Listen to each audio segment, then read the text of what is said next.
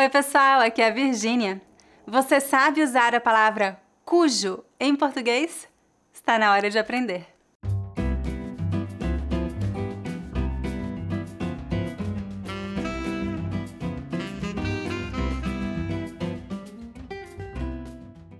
Antes de começar a lição de hoje, lembre-se de dar um like neste vídeo e inscreva-se no meu canal para não perder os próximos vídeos. Além do meu canal no YouTube, eu também ofereço muitos outros recursos gratuitos que eu criei para ajudá-lo a aprender o português brasileiro. Você vai encontrar a lista completa de recursos gratuitos no site www.speakingbrasilian.com/free. Vamos então começar nossa lição. Neste vídeo, você vai aprender como usar a palavra cujo e suas variações. Mas antes de começar, é importante você saber que essa palavra é raramente usada por brasileiros. Ela é empregada apenas em linguagem formal, especialmente na escrita. Você não verá brasileiros usando a palavra cujo em uma linguagem coloquial no dia a dia. Para ser honesta, a maioria dos brasileiros nem sabe usar essa palavra. Então, por que eu estou fazendo um vídeo sobre este assunto? Bom, muitos alunos me pediram para fazer este vídeo porque eles viram essa palavra em algum texto. Mesmo que você não use a palavra cujo, é importante entender seu significado, pois você vai encontrar essa palavra em artigos, livros e outros textos formais. Então, vamos começar nossa lição. Afinal, o que significa cujo. Como eu sei que a maioria de vocês fala inglês, vamos traduzir para facilitar. Cujo é traduzido ao inglês como whose. Por exemplo, o menino cujo pai é professor chegou. Em inglês seria The boy whose father is a teacher has arrived. Eu acho interessante que, para mim, a palavra whose também me soa um pouco formal. Eu não vejo falantes de inglês usando essa palavra em linguagem coloquial. Estou enganada? Se você é falante de inglês, me diga sua opinião nos comentários. Agora vamos falar sobre como e quando devemos usar a palavra cujo. Qual é a função desta palavra em uma frase? Cujo é um pronome relativo e possessivo que indica posse. Quando usamos cujo, fica clara uma relação de posse entre o termo antecedente e o seguinte. Por exemplo, aquela é a família de cuja casa todos gostam. A família de cuja casa quer dizer que é a casa da família, a casa que pertence à família. Outro exemplo: os alunos cujas notas foram excelentes ganharam um prêmio. Alunos cujas notas quer dizer que são as notas dos alunos, as notas que pertencem aos alunos. Você percebeu que eu disse cuja casa e cujas notas? É isso mesmo, a palavra cujo é variável e deve sempre concordar com o substantivo que vem depois dela, em gênero, masculino ou feminino, e número, singular ou plural. Por exemplo, não conheço o designer cuja ideia foi reprovada. A palavra ideia é um substantivo feminino, por isso devemos dizer cuja ideia. Mais um exemplo. Este é o autor cujos livros foram premiados. A palavra livros é um substantivo masculino plural e por isso devemos dizer cujos livros.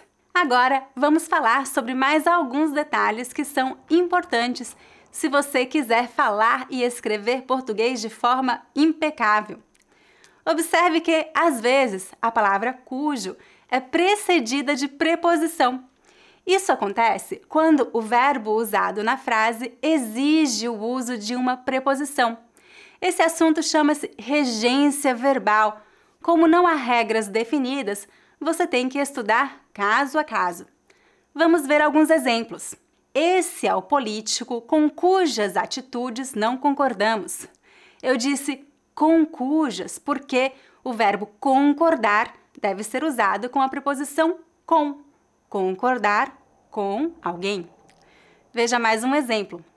Este é o médico em cuja experiência todos confiam. Aqui eu disse em cuja porque o verbo confiar é usado com a preposição em. Confiar em alguém. Veja mais um exemplo. Aquela é a vinícola de cujo vinho todos gostam. Eu disse de cujo porque o verbo gostar é usado com a preposição de. Gostar de algo. Mais um pequeno detalhe sobre a palavra cujo. Um erro muito comum que brasileiros cometem é colocar um artigo entre cujo e o substantivo que vem depois. Isso não é correto de acordo com a norma. Por exemplo, veja a frase: O menino cujo pai é professor chegou. A forma correta é cujo pai, sem o artigo, não devemos dizer ou escrever cujo o pai. Agora que você já sabe o que significa e como usar a palavra cujo, vamos falar sobre como não usar essa palavra. Como eu disse no início do vídeo, essa palavra é raramente usada no Brasil. Eu ousaria dizer que nunca é usada em linguagem coloquial. Os brasileiros sempre encontram uma outra maneira de dizer a mesma coisa. Se você quiser usar a palavra cujo em textos formais, ótimo, mas em linguagem falada, coloquial, recomendo que você não use. Vamos pegar alguns exemplos que já mencionei na lição de hoje e ver como poderíamos dizer a mesma coisa sem usar a palavra cujo. Há muitas maneiras. Por exemplo, como você reescreveria esta frase de forma mais coloquial? Aquela é a família de cuja casa todos gostam.